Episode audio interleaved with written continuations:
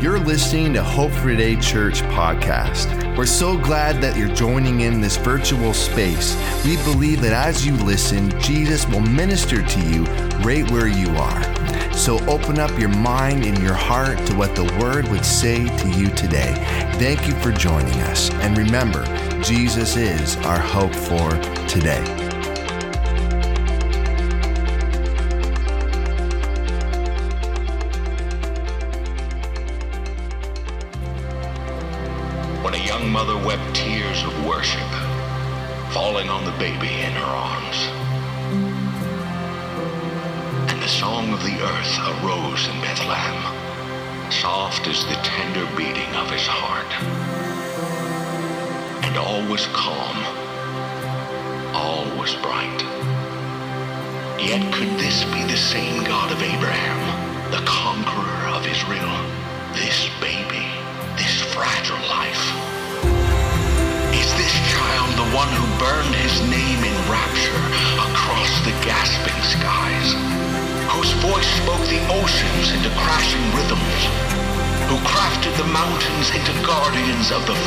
The whose hand ignited the thirst of the deserts and the warring surge of the elemental hosts, who breathed life from dust, broke the oppressor's rule, scattered the chains of his people like sand, and led them through the wilderness with a pillar of flame. Is this child the one whose presence billowed thunderous on Sinai's peak? Who surrounded Job with a roaring wind, stood defiant in the raging furnace, wrote judgment against tyrants, and blazed on the lips of the prophets, scorching history's pages with the fury of his might? Could this be the same God who chose to come as the vulnerable king, setting his throne on straw and manger, drawing forth the tears of shepherds, receiving the gifts of wandering travelers, his fame unknown in this world?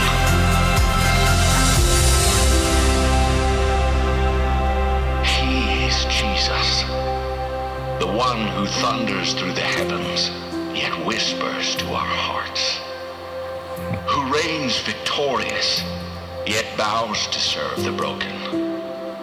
He is God in the fury, the silence.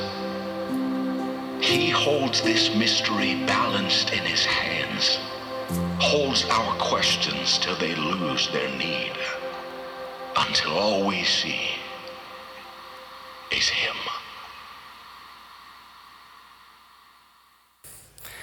The Nativity, we're looking at the advent, the arrival of Christ. And as we look at this story, does it fill you with hope? When we look to the occasion of Christ's birth, does it fill you with hope? Does it fill you with peace? Does it fill you with joy, perhaps?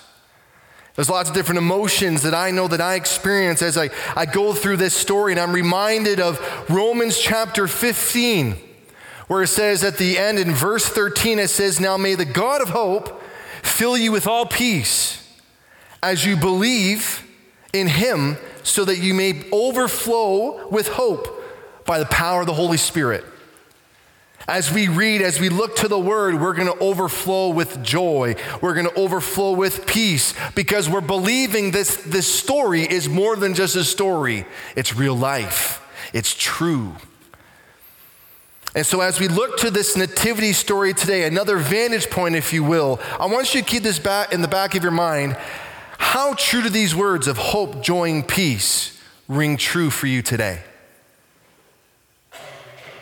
Does this ring true for you today? Hope, joy, and peace. We're told in Psalms chapter 16, verse 11, the psalmist writes this You reveal the path of life to me, in your presence is abundant joy. At your right hand are eternal pleasures.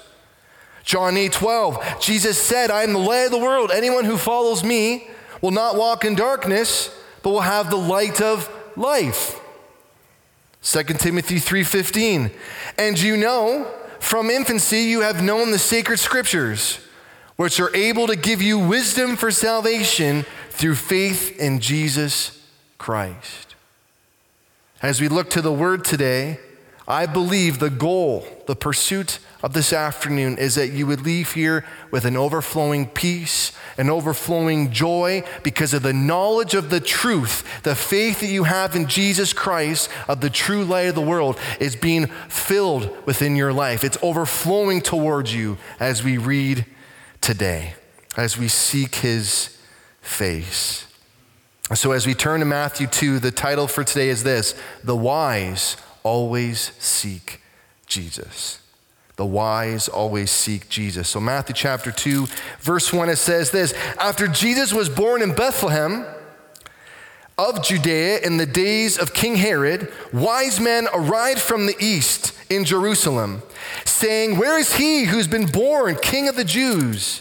For we saw his star at its rising and have come to worship him. When King Herod heard this, he was deeply disturbed, and all Jerusalem with him. So he assembled all the chief priests and the scribes of the people and asked them where the Christ would be born. In Bethlehem of Judea, they told him, because this is what was written by the prophet. And you, Bethlehem, in the land of Judah, are by no means least among the rulers of Judah because out of you will come a ruler who will shepherd my people, Israel. Then Herod secretly summoned the wise men and asked them the exact time the star appeared. He sent them to Bethlehem and said, Go and search carefully for the child. When you find him, report back to me so that I too can go and worship him. After hearing the king, they went out on their way, and there it was, the star they had seen at its rising. It led them until it came and stopped above the place where the child was. And when they saw the star, they were overwhelmed with joy. Entering the house, they saw the child with Mary, his mother, and falling to their knees, they worshiped him. And they opened their treasures and presented him with gifts of gold, frankincense, and myrrh. And being warned in a dream not to go back to Herod, they returned their own country by another route. There's a lot of things that are happening in this very brief yet detailed account of Christ's arrival. And right at the beginning, you look and you see that these wise men have arrived from the east. Who were these wise guys? Where do they come from? Well, you might be smart. Some of you probably are. I think I heard someone say the East. Yeah, they came from the East. But where specifically of the east did they come from? Well, first, there's a hint that we're looked at in the passage here. The gifts that they gave, one of those gifts that was important was frankincense. And there's different messages, and we could look and see the, the symbolism, the importance of why frankincense. But for the sake of today, just for the origins of where these men are coming from, frankincense was a popular and valuable trading commodity among Babylon traders. It was one of their go tos and commodities that they would bring and sell along the way. And so these wise men, it would actually be a large caravan as they traveled, and they would be selling these different commodities gold, frankincense, myrrh, and a bunch of other things. But what I wanted to focus on here today is what made these wise men wise. You know, because the author is emphasizing this point. These wise men. And what we find as we go through the word of Scripture and what even historians will tell us is that they were known also as magi. Magi was a broad term describing those who were skilled and wise in aspects of div- div- divination. They were called the magi because that they were engaged in the practice of seeking knowledge of the future and revealing the future by supernatural means. And so they were on a pursuit. They would read all kinds of literature, all different kinds of sources, including looking to the stars. And so they were called upon, as you can imagine, to interpret dreams and supernatural phenomenon along the way and discerning specifically their influence on human history and human events. We're actually told in Daniel chapter 5, verse 1, that King Belshazzar had a great feast for a thousand of his nobles in Daniel 5, verse 1. It says he drank wine in their presence. And while under the influence of wine, Belshazzar gave orders to bring in the gold and silver vessels that his predecessor Nebuchadnezzar had taken from the temple in Jerusalem, so that the king and his nobles, wives, and concubines could drink from them. So they brought in the gold vessels, and they had been taken from the temple, the house of God in Jerusalem. That's important to remember where these things have been taken from. And the king and his nobles and wives, drank. They drank the wine and praised their gods and made of gold and silver, bronze, iron, wood, and stone. And at that moment, just imagine the fingers of a man's hand appeared and began writing on the plaster of the king's palace wall next to the lampstand. And as the king watched and the hand was writing, his face turned pale, as probably mine would also, and his thoughts were terrified that he soiled himself and his knees knocked together. And the king shouted to them, Bring in the mediums, the Chaldeans, the diviners. And he said to these wise men of Babylon, don't miss that, wise men of Babylon, whoever reads this inscription and gives me its interpretation will be clothed in purple, have a gold chain around his neck, and have the third highest position in the kingdom. And so, in the midst of this supernatural event, the very hand of God showing up in the midst because of what they had done, what they had taken from a place that wasn't theirs, they're interpreting, they're called upon, and they're given a place of prestige because of the interpretation that they bring. They're showing us, and for sake of purpose of our story here today, as we can see, these wise men were knowledgeable people. They were also keen practitioners of astrology. Now, I hope not too many of you are engaged in the matters of astrology for the sake of trying to pinpoint certain things and looking to the stars for your future. But the wise men of this time were doing just that. They were studying the positions, the relative positions specifically of the celestial bodies, and believing that they had a key connection with what was happening on earth. And so now, as you can imagine, these wise guys, we know why they're coming to Jerusalem. They've seen the star as it appeared, and they're following it as it sets. They're seeing this connection. And what I found really intriguing and interesting is at this time, not only did the, the Babylonians, these wise men, but also Jews and other Gentiles believed the supernatural signs in the heavens were connected to what was happening on earth. In fact, they believed they were directly connected to the rise and fall of kings and empires. So, no wonder King Herod is beside himself and he's disturbed. In verse 3, it says he was deeply disturbed, and so was Jerusalem, because he saw this as the end of his reign, and now there was another. What do you mean? There's another who's been born king of the Jews, and it's not me? And Jerusalem would have been terrified because King Herod wasn't a very popular guy. He was very ruthless in many respects. Apparently, historians tell us that he killed his own wife, even some of his children, because of paranoia and fear, a threat to his reign. And so here was another threat. I couldn't help but see a similarity in reading this of how Lucifer feels the threat to his kingdom or his so called kingdom. Because the true Prince of Peace, our mighty God and Savior, is the real King of Kings and the Lord of Lords. Like Herod, Lucifer is shaking in his boots, so to speak, for the day of the Lord. He can do nothing to prevent it. That day is coming. In so many ways, Herod is trying to find ways to circumvent this prophecy, this child to be born in Bethlehem. Oh, wise guys, when you find him, would you come and tell me where he is also so I may go and worship him? And so these wise men were trapping or tracking this event in the heavens. For we saw his star and it's rising, and we've come to worship him.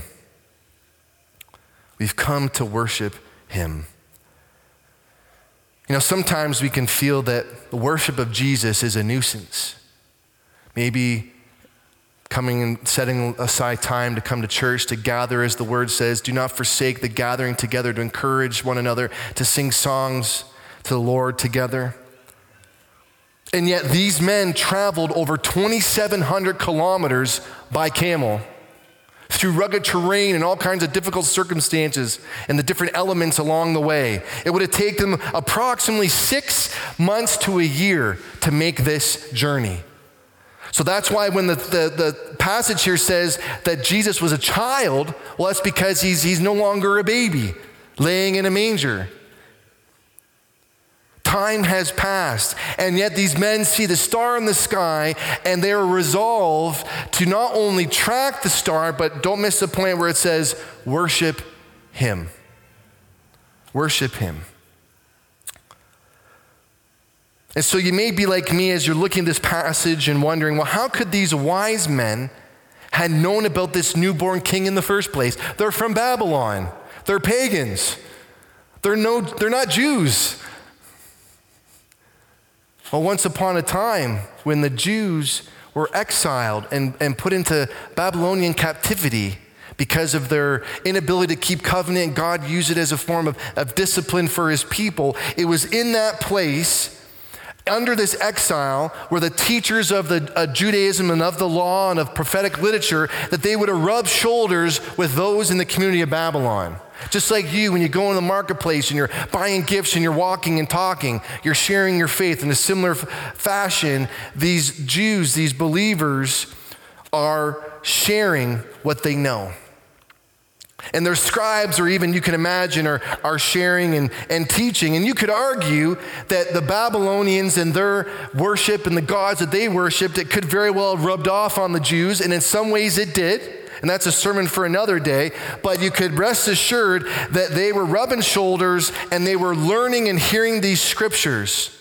Remember, these wise men were about obtaining knowledge, becoming wise. And so they're seeking out this knowledge. And they tell King Herod, We've saw the star. Where is this, you know, newborn king of the Jews? Where did they hear this?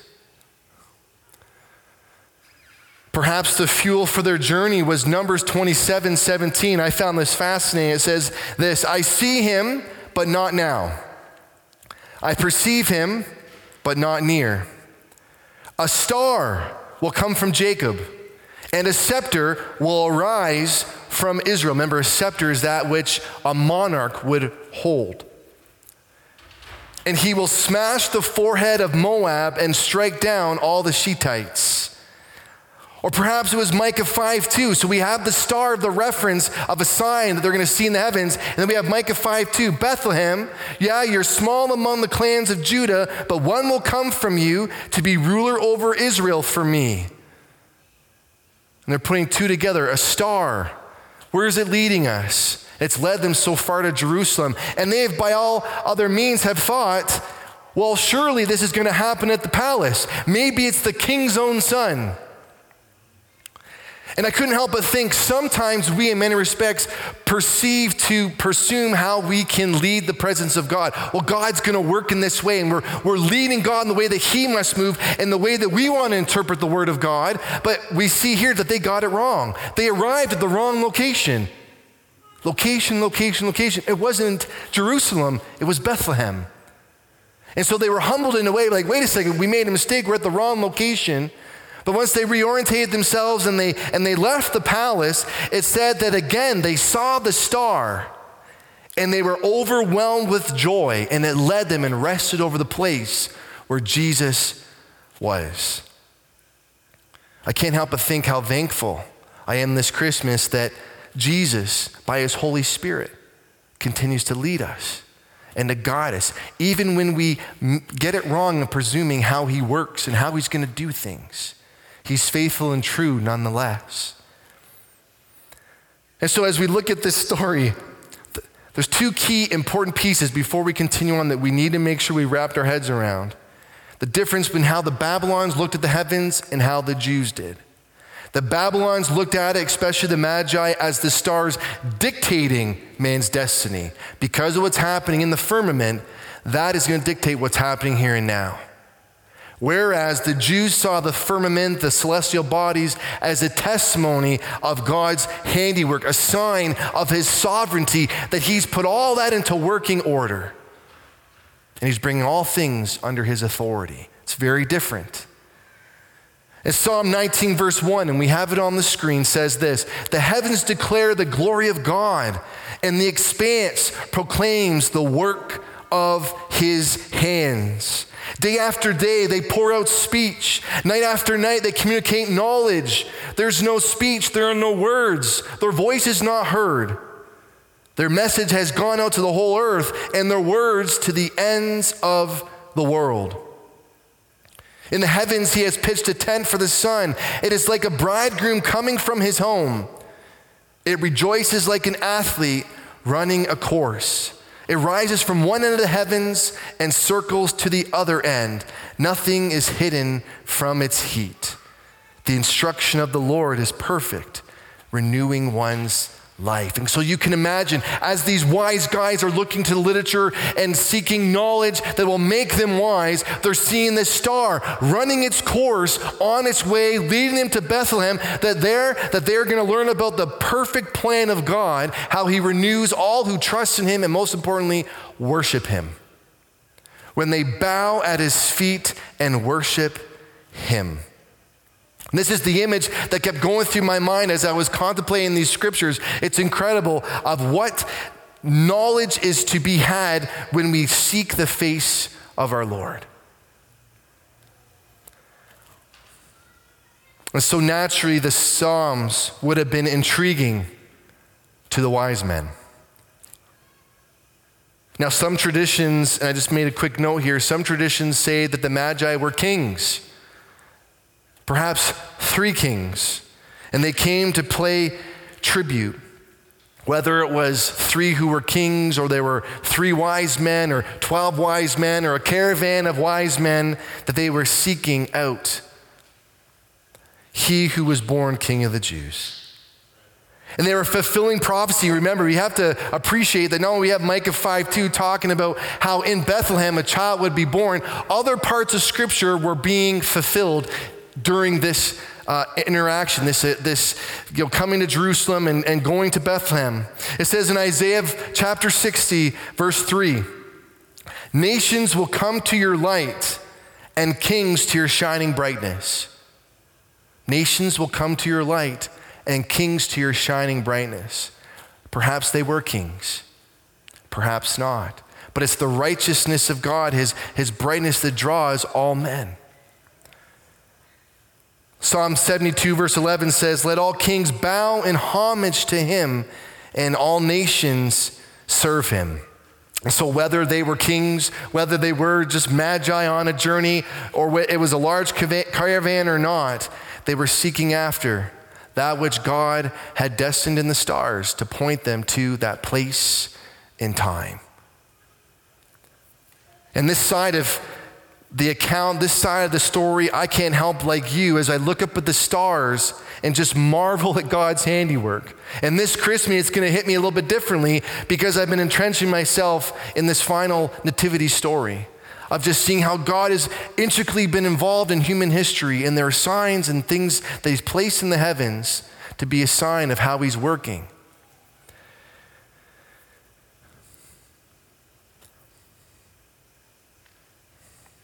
In the midst of that, all this wonderment and understanding and coming into relationship with God, I'm so thankful, like you, that it's not reserved for an elite few. What I can't help but note here in this story is that all seekers are welcome. These wise guys are seeking. They're seeking he who is born King of the Jews.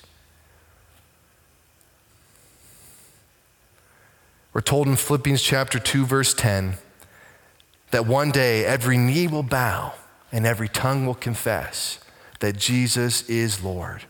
It says, in heaven and on earth and under the earth, and every tongue will confess that he is Lord to the glory of the Father. So you might be sitting here, okay, this is great. We've heard a lot about these wise men and where they've come from and why they're significant. There's two things for you to walk away with today. One is all seekers are welcome. But this was a precursor, this was the beginning of God involving the rest of creation, Gentiles, of which you and I are, being part of God's redemptive story in Jesus Christ. They were the beginning of those who would seek him. We're told in the Gospels that the kingdom of heaven, since the time of John the Baptist, is expanding and suffering violence by those who are taking it by force. They're so enthusiastically and passionately calling upon the name of the Lord and his kingdom. But it all began in many respects with these wise men aligning themselves and humbling themselves to follow this star to where it would lead them. And so they made this connection they made the connection by the star and who it revealed, in large part by the influence of those they rubbed shoulders with in Babylon. So think about this this Christmas or any other day of the year, don't dismiss your witnessing power because you never know the impact you're going to have. From a subtle statement, you could be going through the most difficult situation of your life. But it's in that very moment of your resolve, maybe it's passion or it's a humility of faith, whatever it may be, it rubs off. People see it, they're aware of it. It could very well be like the wise man, where people then desire to seek that which you have sought and have been overwhelmed with joy and peace that comes through faith in Jesus. And we see here from the story, it says, after the star led them to the place, it says, entering the house, they saw the child with his mother Mary, and falling to their knees, they worshiped him.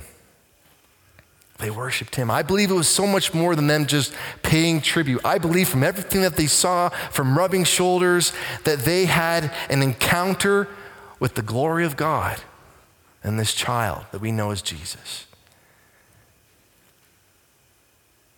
You and I have been created to do good works, to co- uh, cooperate with His Holy Spirit, to move and to, to speak and to share our testimony with others.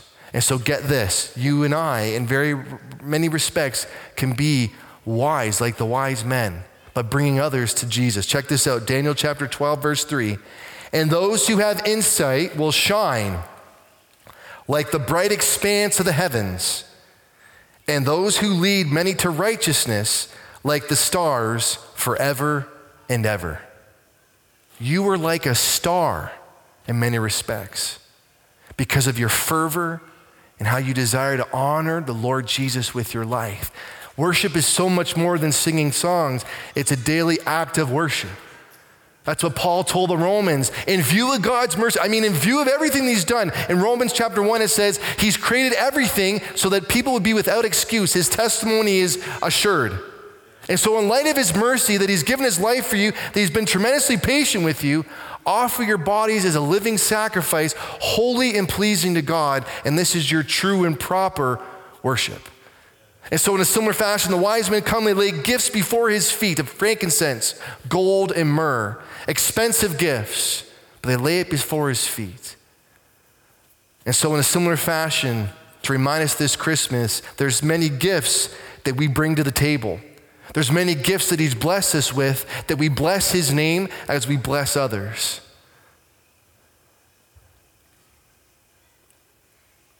And so just be mindful this Christmas. I encourage you to, you know, pray and to ask the Holy Spirit, how would you use me to lead others to you, God. The gifts that you've given me, would you use me and guide me to lead them to you, that they may have a hope filled relationship, the same relationship that I have? And this is something that is a, a fantastic reality check because if you think about it, if each one of us, it's not about filling this specific house, but imagine if each one of us focus on a one that one becomes two, two becomes three, and you can just imagine the multiplication factor just by sharing our faith, as subtle as it may be. The beautiful thing, all it takes to, to, grow in boldness and confidence is reading the Word of God. And as the Holy Spirit speaks to you, that you will glean in the insight of the Word and how to share it in real time. Because we're told in Proverbs chapter 1, verse 5 let a wise man Listen and increase learning, and let a discerning person obtain guidance. For understanding a proverb or a parable, the words of the wise and their riddles. The fear of the Lord is the beginning of knowledge, and fools despise wisdom and discipline.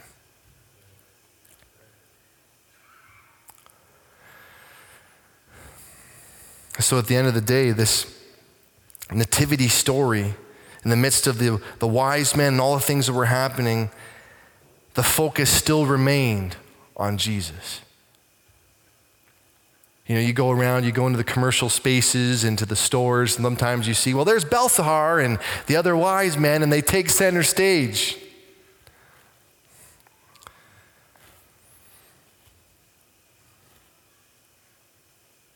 What's taking the place of Jesus this Christmas?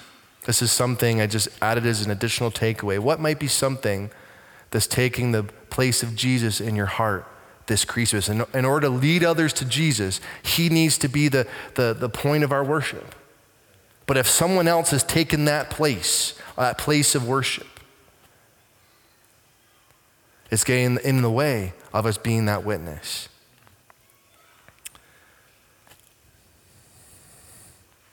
So I'm going to invite the, the worship team to come.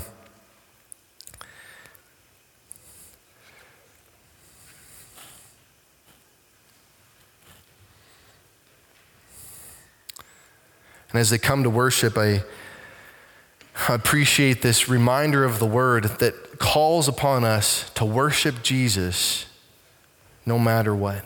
They entered the house and they fall to their knees and they, they worship him. And when you consider these events and when you consider how Herod and the, those who were in the know and how they reacted, they knew better and yet there was no haste, there was no zeal. I can't help but leave here today, and even as I think of Christmas, what zeal is in my heart for the Lord?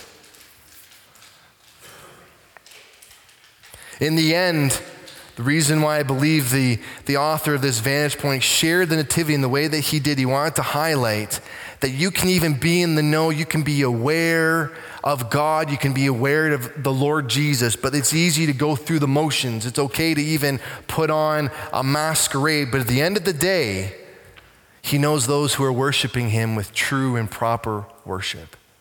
He looks at the heart.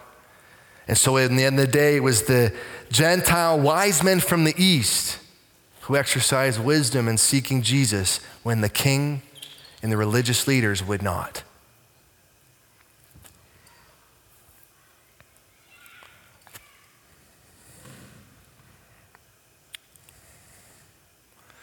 How is this resonating with you this afternoon? How is this hitting home? How is it speaking to you?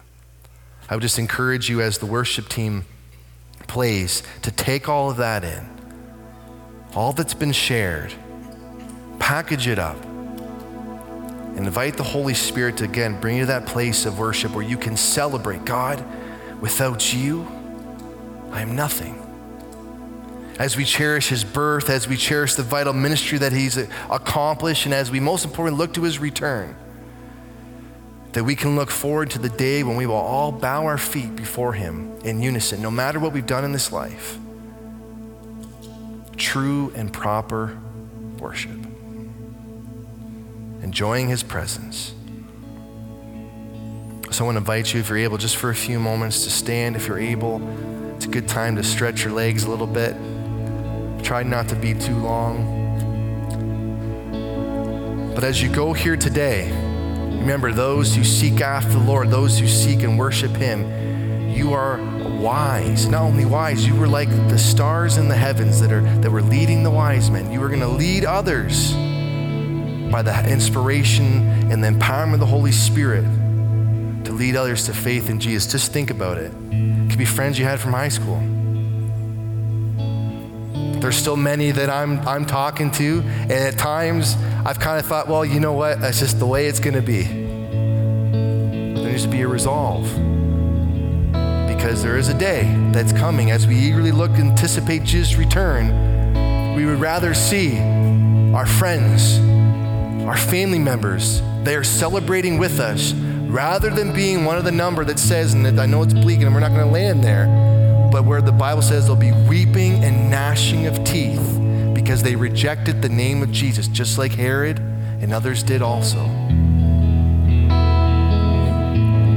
And so I am saying in front of you all, I have a new resolve commitment to celebrate what he's done and the tremendous gift we have in Christ, but to be like that leading star, to lead others to faith in Jesus also. Are you with me? Amen. Amen. Let's, let's pray together. Heavenly Father, Lord, I thank you for your word. I thank you, Lord, that no matter what's even said from this stand here this afternoon, God, that your Holy Spirit speaks to each one of us and that we take away that which is applicable to our life. Thank you, Lord, that you work in the different seasons and chapters of our life, just as you worked in the season of the wise men and the very practices that you were engaged in, Lord. You worked within that, that you could capture their attention and draw them to you to worship you. And so, Lord, I ask by the power of your Spirit through each one of us that you will use us to capture the attention of others, whatever season, a chapter of life they may be in, that we can declare and celebrate the goodness of you, and that they would seek you with their whole heart. In Jesus' name, we worship you. We know that at your name, as we speak your name above every other name, but every knee will bow and every tongue will confess